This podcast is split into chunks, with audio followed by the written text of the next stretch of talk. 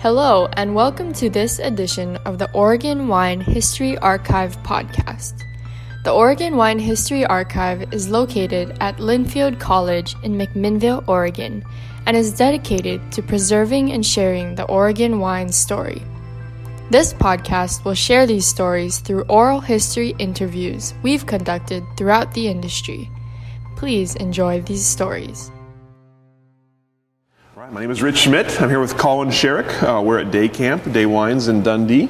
Uh, it's Thursday, March 12th, 2020. Thanks so much for joining us today, Colin. Thanks for having me. Uh, first question, most important question why wine? I, you know, I, I, I knew that you were going to open with that question, and so I've been thinking about it, and I don't really have a, like a, a, a, a singular answer. Um, I know there are a lot of moments in my life where I've been like, oh, wine. Um, one of the, one of the most poignant moments happened in Anderson Valley in California, and I was tasting wine at a place called Lazy Creek, and it's a very small family winery. Um, and we were tasting in the cellar. Their kids' toys were everywhere. There was like a nice couple cheeses on the bar, and it's really small and family oriented. And I just thought to myself, I want this. This is cool. This is really cool. So I think I think family, I think small uh, volumes and uh, intimacy are the things that brought me to wine.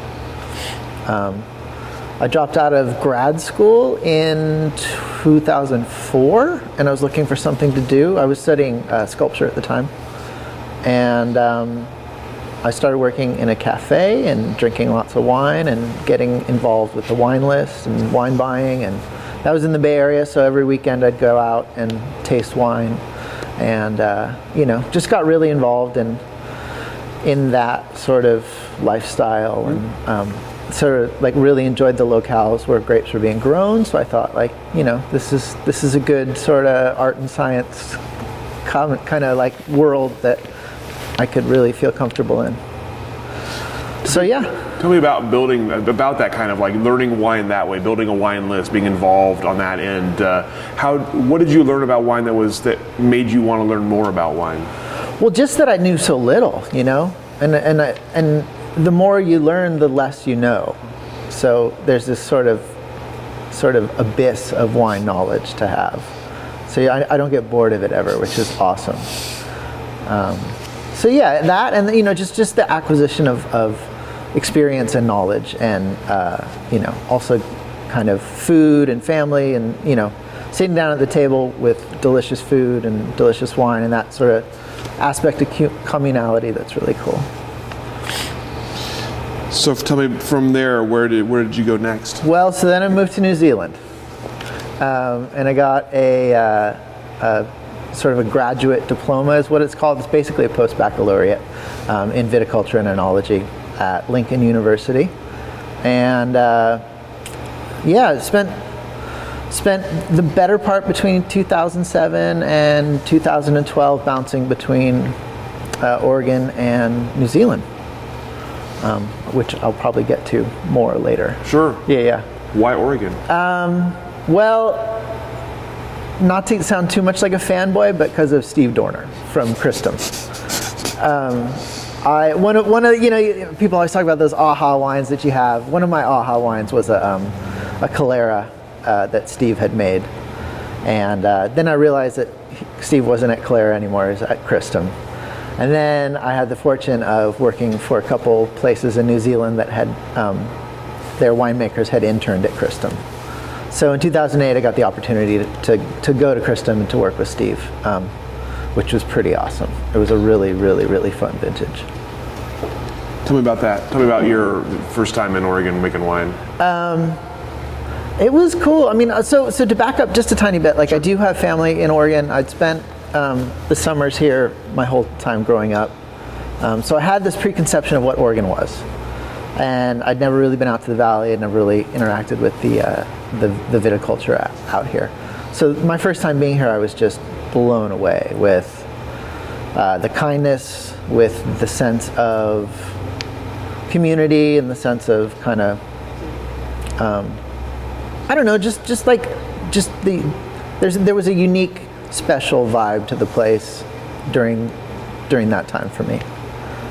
And uh, you know, 2008 was kind of a, a really like a, a good vintage, high quality vintage. I think it might have, might be hyped up a little bit, but like you know, they're still the wines are still opening up, so we're not sure how they're going to taste in 10 years. But it was really cool to, to, to have my first vintage in Oregon be 2008 because of that.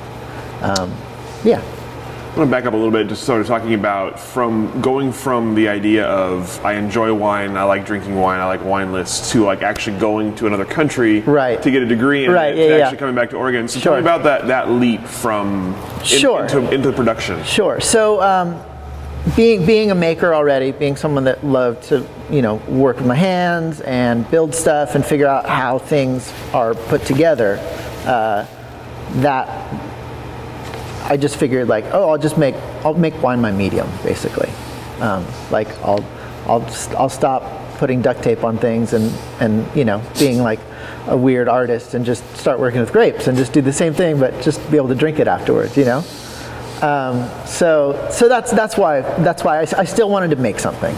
Um, and uh, why New Zealand? Uh, I, I looked at all the all the education available. I looked at Davis. I looked at Fresno. Um, I looked at Adelaide, and uh, I didn't want to go to school for five years to get my degree. I wanted to get going. so uh, I got in touch with Glenn Creasy at Lincoln, who is an absolute wizard legend person in the in the wine industry. He's amazing. His wife Kristen is amazing too. Um, and uh, he said, "Yeah, come down and come down and learn how to make wine in New Zealand." And I always I wanted to go for a trip. You know, I wanted to get out of the U.S. and um, broaden my horizons a little bit. So that was an incredible time. You talk about having preconceptions of Oregon. I, I assume at this point you also had some sort of preconceptions of making wine, of, of what it was like to make wine. Tell me about the kind of shock, I guess, or, or what, what surprised you about what it actually takes to make wine. Well, it's interesting. Um, I I didn't really have a lot of preconceptions about how to make wine because I really didn't know how to make wine. I mean, I had no idea. Like I was pretty pretty much as green as you could get. So, um, and then you know having having insight into into Steve's process right away, um, it felt so natural to me the way that he makes wine, and it felt so intuitive and uh, straightforward that it made so much sense. And then so the shock came subsequent vintages later when I was working at more traditional winemaking places and, and places that I hate saying like follow a, a recipe, but you know that, that tick all the boxes that go through everything, um, and and you know don't sort of just improvise along with the grapes. Um, so that was really my shock. Was like, wait, you what do you do? How, no, don't do that. Like I already had these preconceptions from working at Cristom that I was like, no, this is how you do it. Like so that was the shock for me. Up until then, I was kind of just wandering around like a doe in the woods. You know, it was pretty. It was pretty cool. Tell me about, tell me about the 2008 vintage then, and, and about what you what part what role you played, and, and sort of like you talk about the learning that that, that style. Right, right. What did you take away from that that you eventually wanted to take for your own project? Um, I mean, a lot, a lot of everything. Like I, you know, I'll happily say I steal from Steve. Uh, he, but uh, I mean, I, you know, sort of his his his method of always being present for the wine without having to manipulate the wine. You know, like always being there to make sure that if the wine he- starts heading towards a cliff, he can kind of steer it away from that cliff without having to be like, this is how I want you to be. You know, let's kind of lets the grapes speak for themselves. Uh, he his he has so many little euphemisms like Yogi Berra almost, but um, you know, one is that he's like, I'm not I'm not a winemaker, I'm a yeast farmer. You know, like I don't I don't do anything. I just make sure it's like to create a situation that that uh, um, is, is produces beneficial results. Something good could happen. Yeah, yeah, exactly. Like so, so if you, if you create a situation where, where positive results can happen, then you don't have to do as much to the wine. I, will never say wine makes itself because I don't believe that. But think the less you can do to it, the less you stay out of the way, the better. So you talk about seven, so 2007 to 12. You're kind of bouncing back and forth. You, you've got the uh, internship at Cristom. You're working in. You're, so tell me about where else you were working in that time and kind of what happened a- a- next. Well, so um, the first job I had was at Felton Road in New Zealand, um, and it was in the vineyard. And so I, right out of the gate, I got a real good sort of um, real good uh, handle on like touching grapes, touching vines, like really, you know, knowing what that's all about. Being in the field, like seeing how grapes grow.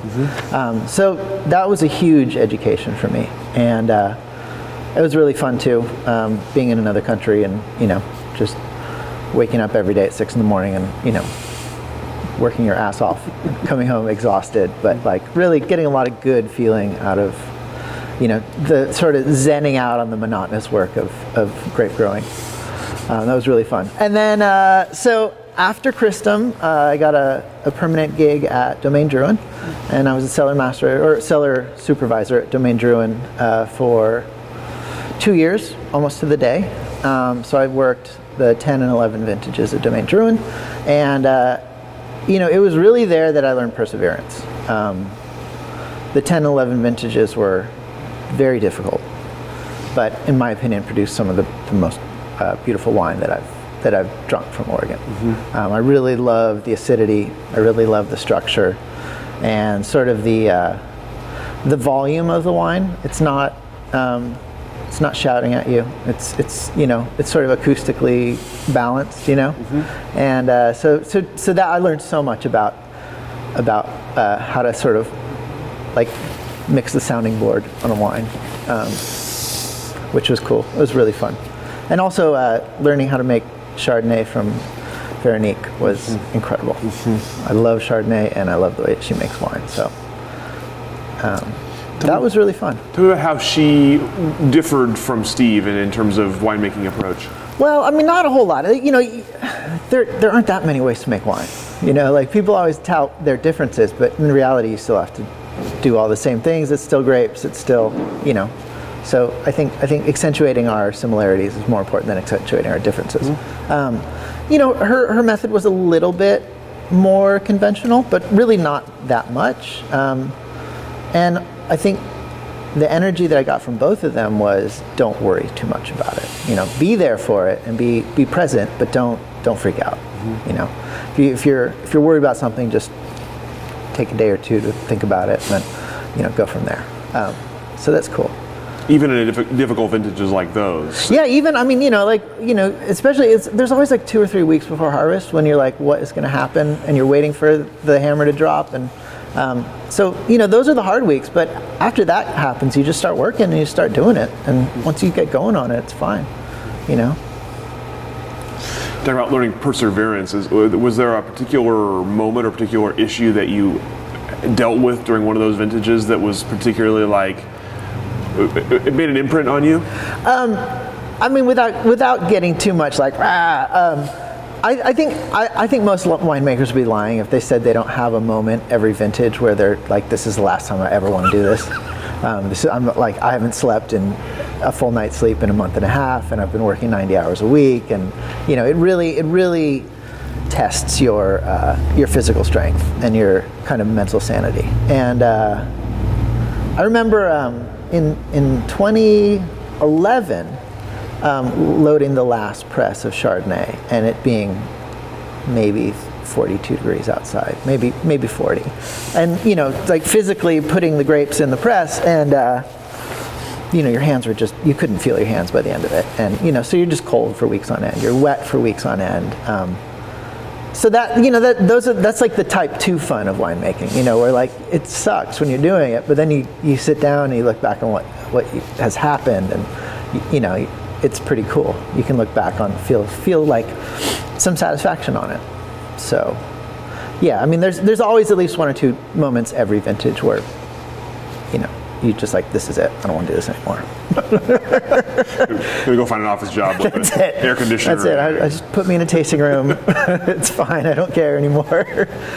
Did you ever, from the start, once you started getting your education, did you ever uh, seriously consider stopping? Was it all were you were you kind of hooked from the beginning? Oh, I have stopped. I have stopped. There were there was a time um, after the 14 vintage where I went back to school to study graphic design um, and I realized that, that was a really important moment for me because I realized like I'm just gonna have to go through the same set of set of issues that I'm going through now with another career. Like it's not gonna change. It's just it's just you know moving constantly through through what you're doing and, and time and just you know like the writers say ass and seat you know like just just doing the work for long enough and persevering over it so i'm glad i'm back i'm glad i'm back Us too. so tell me about so after Domaine Drouhin, before that, uh, tell me kind of take me on the rest of your path up to you starting your own brand. Well, you know, so so uh, I worked. I worked uh, after I left Drouhin. I uh, I lived in New Zealand for a while, and um, that that was another kind of rough time in my life. Like I, I wasn't quite sure what I was doing. I accepted a job that I wasn't too happy with, so I ended up leaving it about three months into it. Came back home, um, but I got the chance to work down in Sonoma at a company or a winery called Hirsch. Um, and they're on the very Sonoma coast. I mean, you can see the Pacific Ocean from the vineyards, for some of the vineyards. Um, and I realized that, like, even though people love to tout that Pinot can only grow very well in these specific pockets, like, yes, I agree with that. But there's there are many there are many uh, ways to do Pinot. There are many ways to basically. I mean, more than Pinot. There just there are many ways to make beautiful wine, and you can do it everywhere in the world. And you know that you don't need you don't need a you need a unique terroir, but you don't need a specific terroir for that. Um, so I, I really enjoyed that, and uh, you know, it's just what I learned down there was kind of a continuation of you know the the energy I felt at Cristom and the energy I felt at Domaine Drouhin. So I thought that was really fun too. So what made you come back to wine then? Well, it's Oregon, you know, like the, the this place is incredible. Uh, it's it's so unique to growing to producing the kind of wine it does. Um, and you know, you look at some of the issues that other places have. I mean, Oregon has its own set of issues, but um, it doesn't have a lot of the issues that other places do. Um, I really, I really believe in non-irrigation of vines, and um, I really love high acid wines, and I really love wines with fruit and with structure, and um, sort of. A lot of the time, I, wine that I really like is sort of like a spring that's coiled, and that will slowly uncoil over the years. And um, I find that the way that the spring is coiled in Oregon is really, really good. I, for me, it resonates really well. Um, so, you know, and the fact that uh, it's still a pretty small community. Uh, people are still really friendly and really supportive of each other. Um, that really makes me happy. So what point did you decide you need to start your own thing? When I realized that I couldn't, I couldn't work in a winery uh, the way that, at, at the level that um, other wineries would want me to work at. I need, I need a little more peace. I need to be a little more kind of quiet and calm and uh, um, just kind of like choose my own adventure, make my own wine, make my own decisions, uh, make my own mistakes. Um, you know, if, if the wine isn't isn't the way I intended it to, then that's on me. You know, there's no there's no I'm, there's no second guessing. You know, or there's plenty of second guessing, but there's no second guessing of other people. So, um, and it feels really good. And also coming from art, like that's process and and having something that you create that's your own thing is really kind of cool too. Mm-hmm. So.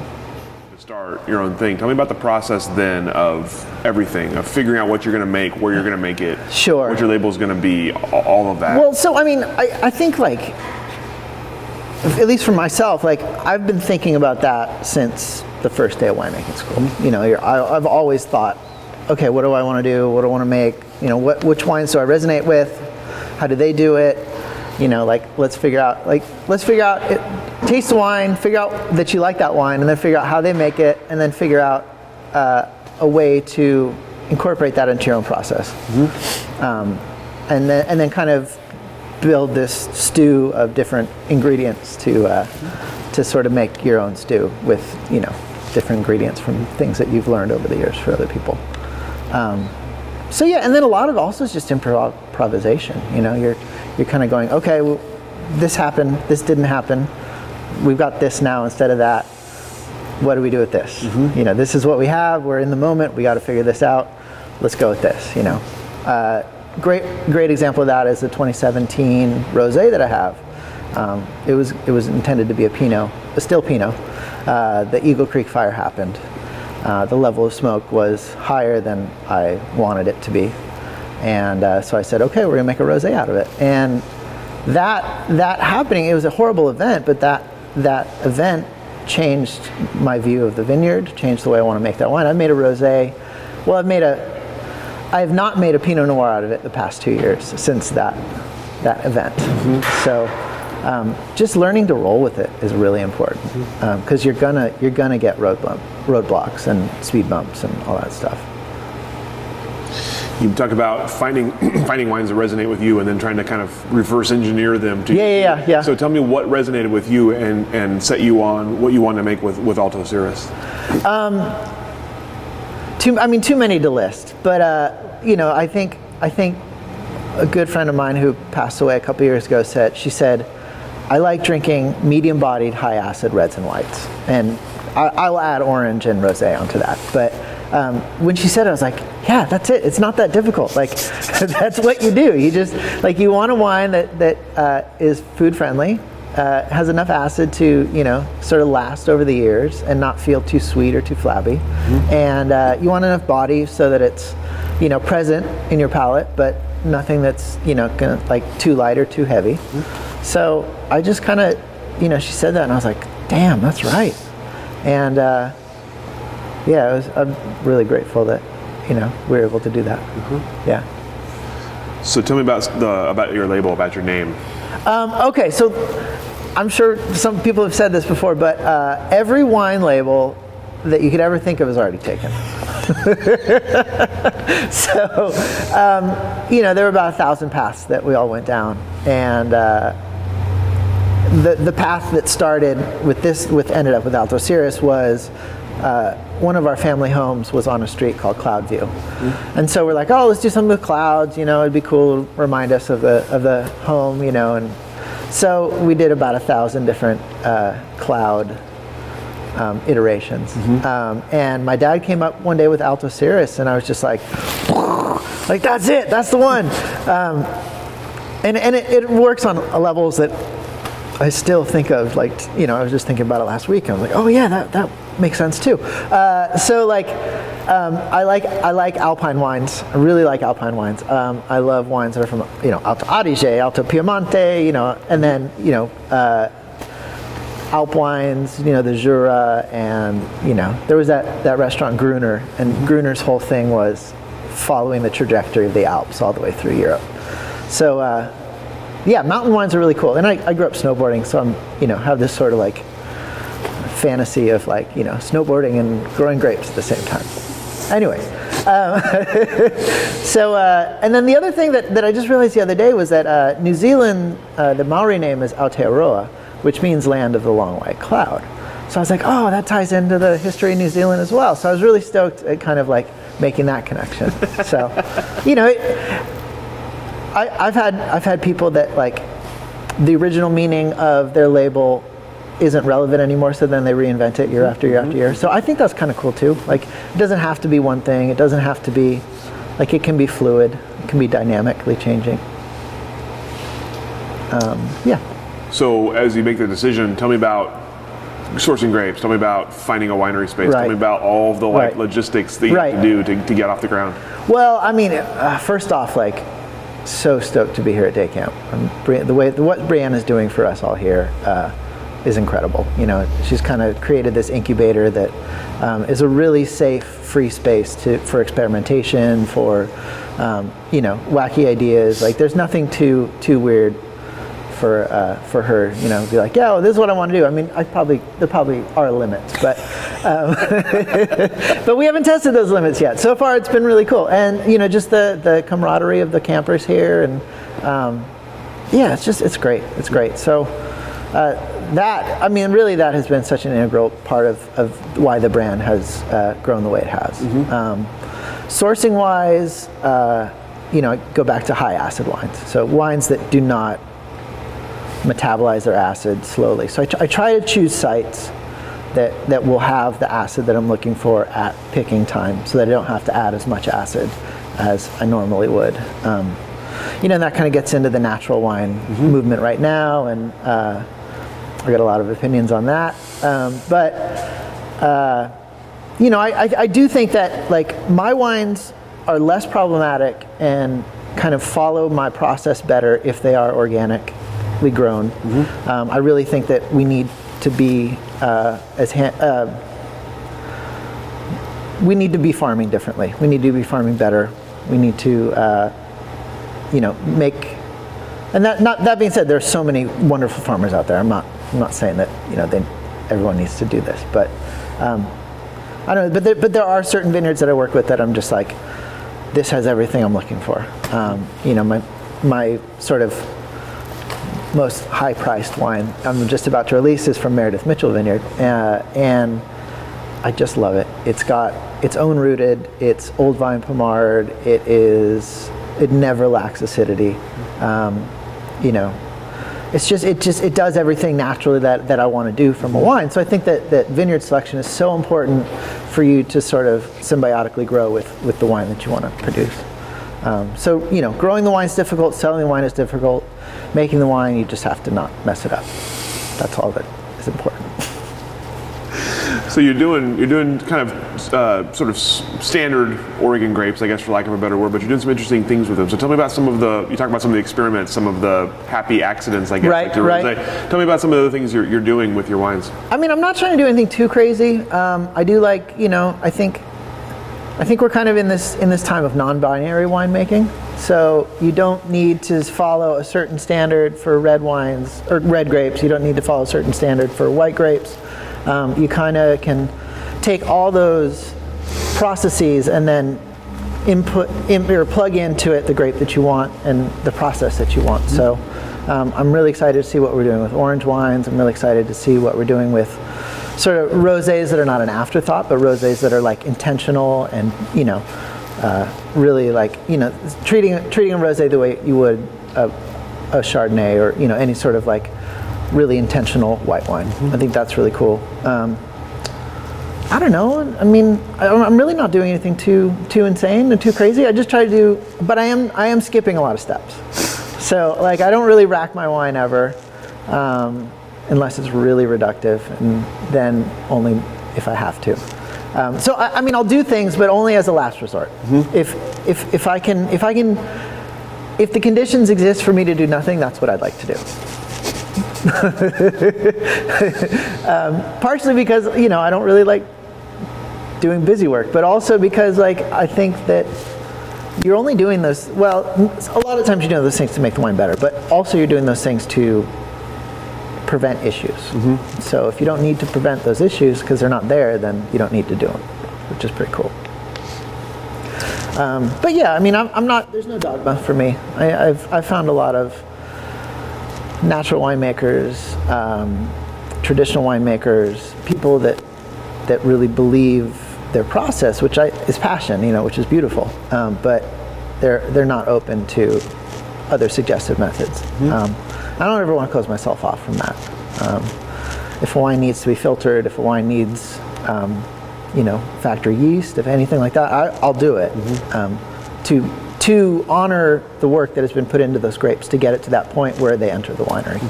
Um, it's really disrespectful for me to see someone uh, not honor the hard work that's already happened to the grapes by the time they get to the winery, because 99% of the hard work has been done by then, anyways. So, that being said, winemaking is still hard. I want, to, I want to talk about the before we get back to your brand because I have some more questions about starting. But I'm, I'm curious. You, you talk about giving the wine what it needs and, and having the kind of the toolbox, the options there. Tell me about the developing the confidence to know uh, to know what a wine needs and to know what it is you can do to help it maximize that that potential. I wouldn't say it's confidence. Um, I would say it's more more of a faith issue of I think I think it'll be okay. Like you you need a little bit of luck, you need a little bit of like a little bit of risky behavior to be like we're, we're gonna we're gonna see what happens on this one. You know, like you you know you, you press a beautiful uh, press load of Chardonnay and then you just put it in a barrel and you're like it will ferment. You know, and then and there's that moment of like it ferments a couple days later than you want it to, and you know you're kind of just like, oh, okay, you know, and, and like so you can always step in and be like, okay, this is it's past the time that I'm comfortable with. Let's step in. But that comfort level grows every year because it was like, oh, you know, it. I waited seven days last year. Let's try eight days. Let's try nine days. You know, let's try this because. So I think it's more of like a like a um, experiential basis. It's not. It's never confidence, but it is an experiential uh, sort of index that you you start to build. Um, and then there's also just you know palate preference, and I think that's the coolest part about wine is that it can be all things to all people. Um, there's no there's no one type, and there's no there's no empirical right way to make it. Um, everyone has their opinion of, the, of that way, but you know, there's no way to prove that opinion is the right way to do it. So I, I like that about it. I like the multiplicity of it. So getting back to Alto Cirrus and, and, and building up, so tell me about first year sort of size and, and style and what, what you've done to expand expand since then. So, so the first year was really small. I only did two and a half tons of grapes. I did three wines from it. Um, you know, and, and it was very, very much uh, an improvisation. Um, and you know, I mean, I, I love the 2017s now, but they freaked me out. They were, I was so scared about releasing them. Um, it took me a year and a half to get the kind of momentum to be like, okay, we can release these now. Like these, finally, they're they're figuring out what they are now. Um, but like the rosé re-fermented in bottle, and you know the the the Pinot was was so under not under extracted, but very lightly extracted that. It, it almost looks like a rosé. Like I always joke to people that I made three different rosés in 2017, and um, but you know the, the coolest part is that people dig them. Like I, you know, I've gotten a lot of orders. I've gotten a lot of reorders. The reorders get me the most excited because they're like, oh, it's gone. I want some more of it. You know. Um, but I think drinkability is very important. So. Um, yeah, I, I find that 17s are drinkable. They're really they're delicious. They're they don't you don't have to take them too seriously, but they're delicious and they're yummy and they're affordably priced. And I, to me, those are all really good things about wine. I'm, I really like wines that are affordable and delicious and drinkable and and made honestly. You know, that's cool. But yeah, the. Uh, you know, so there, so I did three wines. I did a rosé from Underwood Mountain. I did a Ramato from Underwood Mountain, and I did a uh, Pinot Noir from Leah's Vineyard in the Chehalem Mountains. Um, and uh, you know, the rosé was smoke affected, so there's that as- aspect of it. It also didn't finish primary fermentation, so it re-fermented in the bottle. So it's a little bit like it's it's not a pet nat, but it's like kind of fuzzy, not fizzy. Is, is a joke that I say. Um, and then, you know, I, I, I never really liked Pinot Gris that much. So I was like, why am I making Pinot Gris? Like, and I was like, okay, I got to do something to the Pinot Gris at least to like, you know, make it something that I'm interested in rather than just. One criticism I do have of Oregon wine country is that uh, the Pinot Gris has been kind of a, a, a bland, ubiquitous, um, formulaic process. Um, and I think a lot of people are changing that. I think uh, the way Eyrie has always made Pinot Gris is beautiful. Um, I think the way that Ross Maloof is making wine right now with focusing on Pinot Gris is cool because he has access to all these amazing vineyards because no one really wants the Gris. And he's like, yeah, I'll take it. This is great. Like original vine Eyrie. Yes, sure. Give me some of that. You know, I think that's beautiful. I think that's like a really um, uh, brilliant way to, to re- recreate things. Um, where was I going? Oh yeah, so so the and, and I didn't really like Pinot Gris that much. The Ramato turns out to be one of my favorite wines of the three. It's a lot of my friends' favorite wine of the three, and it's like it's really cool. So it's like okay, you can you can learn from these things. You know, um, these preconceptions that you have about about wine um, can change, and and you know you can learn. You can learn from. We're not old dogs yet. You know, we can all we can all learn different things. So um, yeah, and then so so I've branched out. I've um, gone against the grain a little bit and focused more on Pinot Noir than a lot of people are. Uh, everyone knows P- Oregon Pinot doesn't sell in Portland, and uh, it's hard. It's a hard grape, but it, I love it. I mean, it's still it's it's why I came to Oregon in the first place. It's you know, in the right hands is just this incredible, beautiful, uh, easy drinking, uh, complex conundrum of a wine. So, you know, I've gone back to that a little bit, um, but I still do all kinds of weird stuff. Well, not weird stuff, but you know what I mean. Like, yeah, still experiments. I, I have a skin contact Viognier that I'm trying to figure out right now that um, is kind of fun. It doesn't taste like a skin contact wine, so I'm like, wow, this is weird. Um, and uh, you know, just trying to figure out what I want to do, what I don't want to do, like re re-examining my my preconceptions from before. Um, you know, whether I do want to filter the wine, whether I do, you know, whether I do add acid, whether I, you know, all those things. Mm-hmm. Um, I've definitely come to the point now where I'm, I'm only working with biodynamic or organic growers. Um, I had a, a mentor from Australia uh, just get diagnosed with cancer from uh, glyphosate use, Mm. and uh, I just think it needs to go. Um, I, I'd love to see Oregon uh, live certification be glyphosate free. I think that would be really cool. Um, you know, you don't. I don't want to tell people what they can and can't spray in their vineyard, but if it's going to give you cancer, I think it's better for you not to not to spray it. You know, I think it's better for everyone for that reason. So, um, yeah, that's that's probably my only my only soapbox that I'm on right now. You talked about uh, finding people who responded to your wine. I'm, I'm curious. Uh, have you found? Have you found? Is there a niche that you have? Are there people? Are there certain certain people, certain age, certain place, certain that respond? Or are you finding a fairly good spread of? Well, it, it depends. I mean, I, I think I think with with people that are more conventional wine drinkers, a lot of the wines do challenge. Um, you know, it's a little cloudier than they want. It's a little, you know, weirder than they're expecting. Um, fuzzier. yeah, a bit fuzzier. Yeah, exactly. Um, but even with the, those are the ones that I really love uh, drinking the wine with because uh, they will challenge me and I will challenge them back, and so we'll sort of negotiate a little bit, which is fun. Um, and you know, when, when someone when you go into a situation and someone really doesn't want to like your wine and they and they come out of it really enjoying it, that, that feels really good. Um, I, I love turning no's into yes. That's kind of been a, a theme in my life. So, um, but you know, like I, I've gotten some some great support from the Portland uh, natural wine scene. I mean, it's it's been really cool. Uh, I just finished doing Portland's, I guess, one of their first natural wine fairs, Oh, uh, right. the Wild Bunch. Yeah, just last last weekend. Yeah, yeah, yeah. and um, it was really fun. It was really like I'm still my head's still, head's still kind of spinning from it, um, just because seeing so many people.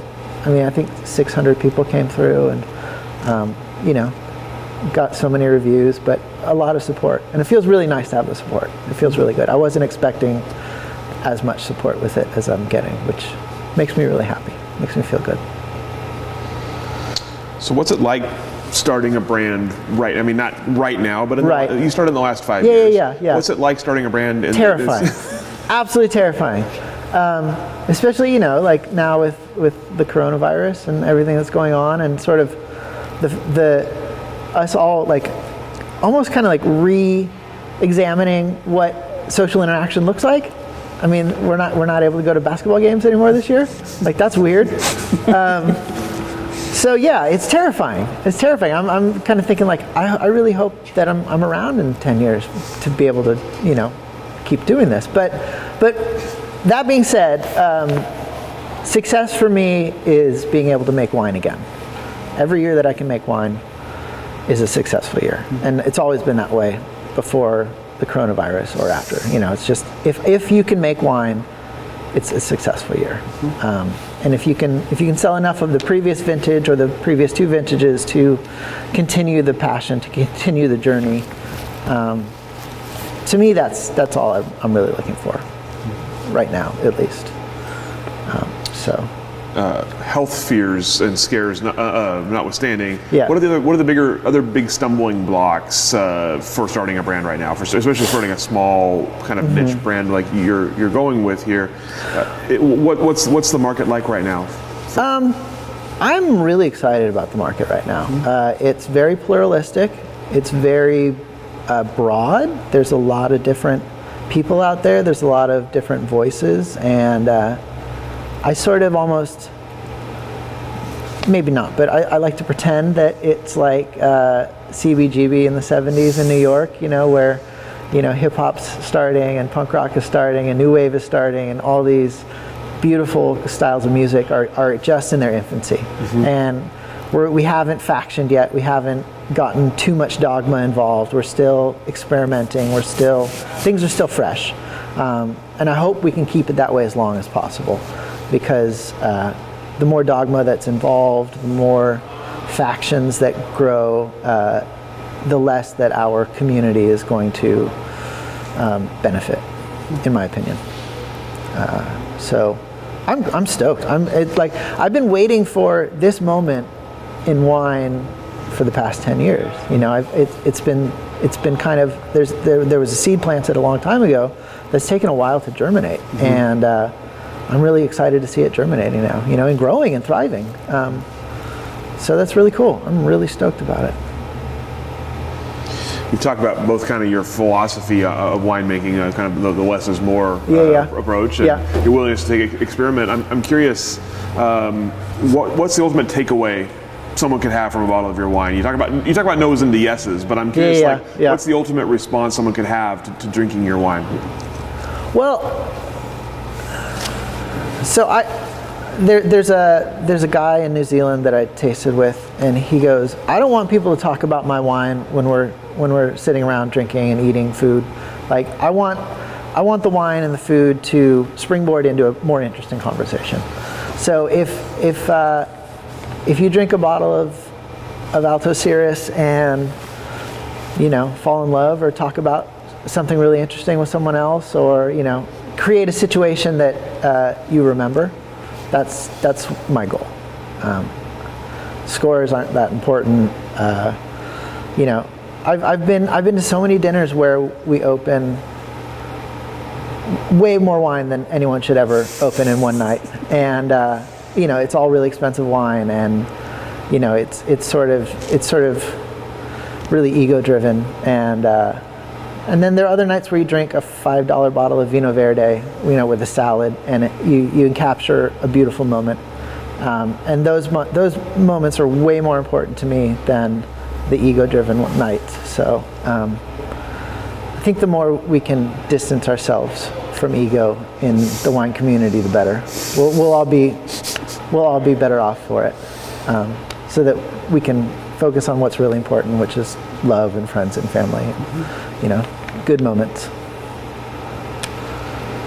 So I come back to something you just talked about a second ago about the kind of the, the moment, the Oregon wine moment we're in right now, and, and the seeds being planted. So tell me, what does Oregon wine look like right now in 2020? What what what is that moment that you're seeing? Well, it's sort of blurry. I mean, there's no there's no one one there's no one one picture of what it is. I mean, it's so many things to so many people. You know, it depends who you're asking, depends on uh, you know the situation that you're talking about, all that stuff. Mm-hmm. Um, but I think multiplicity is really important, and I think that the fact that it is broad, it's very um, it can be broad. I mean, I know I know there's there's a, a, group of people that say you know we still need to have Pinot Noir be the be the predominant grape variety. It still needs to be, and, and it is our bread and butter. I mean, let's let's be honest with that, and and it should be. It's a it's a good grape for the area, but you know then you get to. Uh, someone like Chad Stock and him saying, you know, I don't know if Pinot Noir is Oregon's best grape variety, and um, that's pretty cool too. You know, I think I think there's room for both of those arguments. Um, I love Willamette Valley Syrah. I think that could be the future. You know, like, especially if we warm up a little bit. Um, that could, you know, we're we're actually on a longitude or yeah longitude that's closer to the northern Rhone than it is to Burgundy. Um, so we all love to say that we're on the same parallel as Burgundy, but we're not quite. We're a little bit south of Burgundy. Um, so, I mean, I guess I guess what I'm saying is it can be it can be a lot of different things. Mm-hmm. Um, you know, to to me, to us here, to a lot of my peers, um, it means pushing boundaries. It means uh, changing preconceptions of what wine should be or what wine can be, mm-hmm. um, and it means challenging social norms. Mm-hmm. And I'm really happy to, to see those things happening. So what's it going to look like 10 years from now? No idea. No clue. I, I, I mean, I was listening to NPR the other day, and there's a science fiction writer on, and he said, uh, "We don't talk about the future anymore. Uh, there is no future, the way that there used to be." Um, and it's really, it's kind of, it's kind of sad, but it's kind of scary. But um, we're at this moment where so many things are being challenged, so many things are being um, being dissected and, and analyzed that um, we're waiting for the data to come back, and and there's still no there's still no uh, no ability to understand what's coming next, um, which is scary. It's really scary, but uh, I think we'll, we might all be better off for it for this experience um, if we can pull our heads out of our asses and you know kind of all come together as a as a you know single organism like we are. So, what would your, if, if you could sort of, uh, your hope, Yeah. what, what would you hope Oregon wine is in, in the future? And maybe what are you afraid it might be? I mean, I'm not afraid it, of it being anything. Um, I hope that it's honest, that it is from the heart, that it is um, driven by by beauty and by truth. Well, not truth. I don't like that word. Uh, by uh, passionate opinion, maybe. um, you know, and just just that it, it doesn't become about production, about uh, monetization, about um, you know bottom line only. And that's a that's a very important part of the whole thing. But there needs to be more than that. Um, there needs to be beauty. There needs to be art. There needs to be creativity. Um, so I hope we're able to mix all those all those elements together to create something that's functional and sustainable. What about for yourself and your brand as you look ahead? What's what's next for, for you and for Alto Cirrus? Uh, Also, I'm not sure. I'm really not. Um, I have a new idea every day, uh, you know, and half of the time, I really struggle with with uh, seeing myself in America. Um, right now, I it's just I, I would like to live in a country that's more representative of m- me. Um, I don't feel very very seen here, and. Uh, you know, I don't I don't want to feel like a commodity as much as I do right now. So if I can find if we can if we can find a place that you know in America that you know that would be perfect. I, I don't want to leave my family. I don't want to you know I, I, I don't want to see I want my friends to stay here and be with me and all that stuff. But I mean I I'd seriously consider moving back to New Zealand. Um, but that being said, the grass is always greener, right? So you kind of got to do the best with what you got right here.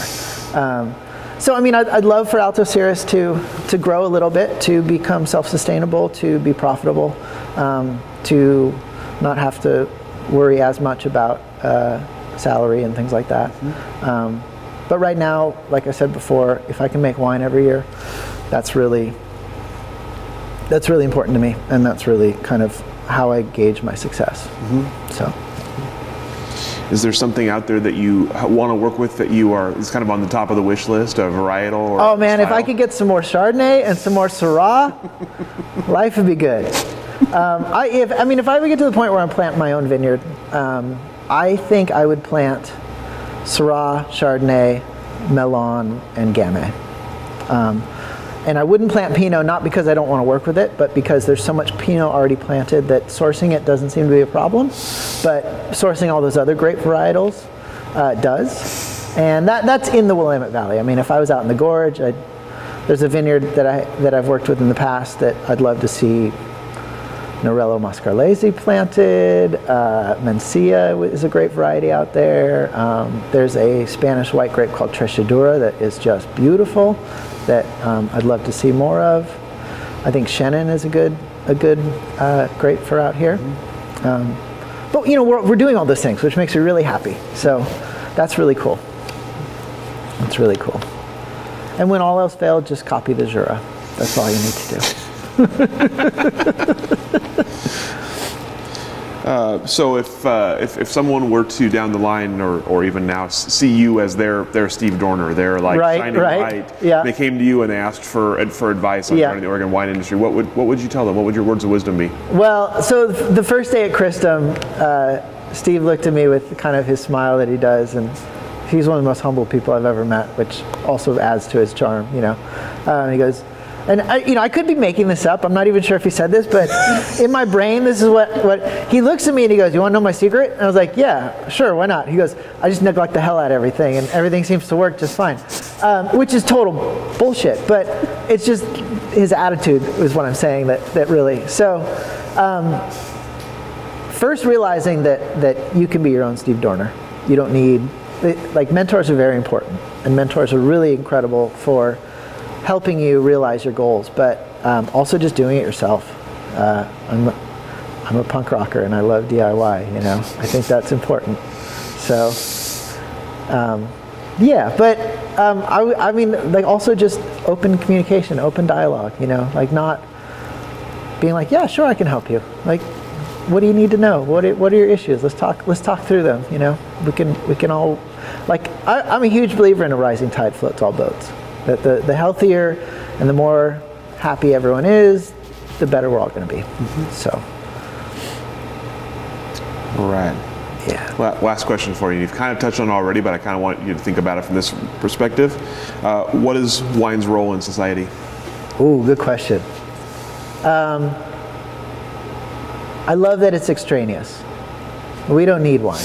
There's like no one is gonna they might be a little bit worse off if the wine wasn't there, but like it's not necessary, you know? Like it's it's necessary for for me to see beauty. It's necessary for me to uh, connect with people. I think I think the connection that I've had with people when we're drinking wine together and eating good food has been sort of the core of, of what wine the role that wine plays for me. Um, but you know, there's also like I have to be honest. I, I think overconsumption of wine is is a is a problem. Mm-hmm. Like it, it's not something that we should do a lot of. So I think I think keeping it sacred is important, and keeping it as as something you do on special occasions, um, or at least only a little bit every day, uh, is really important. You know, like I don't. It doesn't need to be a sacrament by any means, but uh, there needs to be some sort of uh, respect and reverence for it. Um, and as long as you're you're respecting it, I think uh, most of those problems get avoided. Mm-hmm. Yeah. That's all the questions that I have for you. Is there anything I should have asked that I didn't? No, no, I, cover? I haven't talked this much in one sitting in a long time. it's pretty cool. I'm glad we gave you the opportunity. Yeah, thank to, you so much. Yeah. So uh, appreciate your time today. Yeah. Appreciate your stories and your thoughts, and uh, we'll let you off the hook. Thank you. Thank you for joining us for this edition of the Oregon Wine History Archive podcast. And thank you to all the supporters, partners, donors, and interviewees who have made our project a success. Be sure to check out our website at OregonWineHistoryArchive.org for more interviews, plus photographs, wine labels, and more. And stay tuned for more interviews as we tell the story of Oregon wine. The Oregon Wine History Archive podcast is brought to you by the Oregon Wine History Archive at Linfield College. The executive producer is Kiana Anderson. Producers are Rich Schmidt, Rachel Woody, Stephanie Hoffman, and Camille Weber. And a special thanks to all the Linfield Archive students who have contributed to these oral history interviews over the years.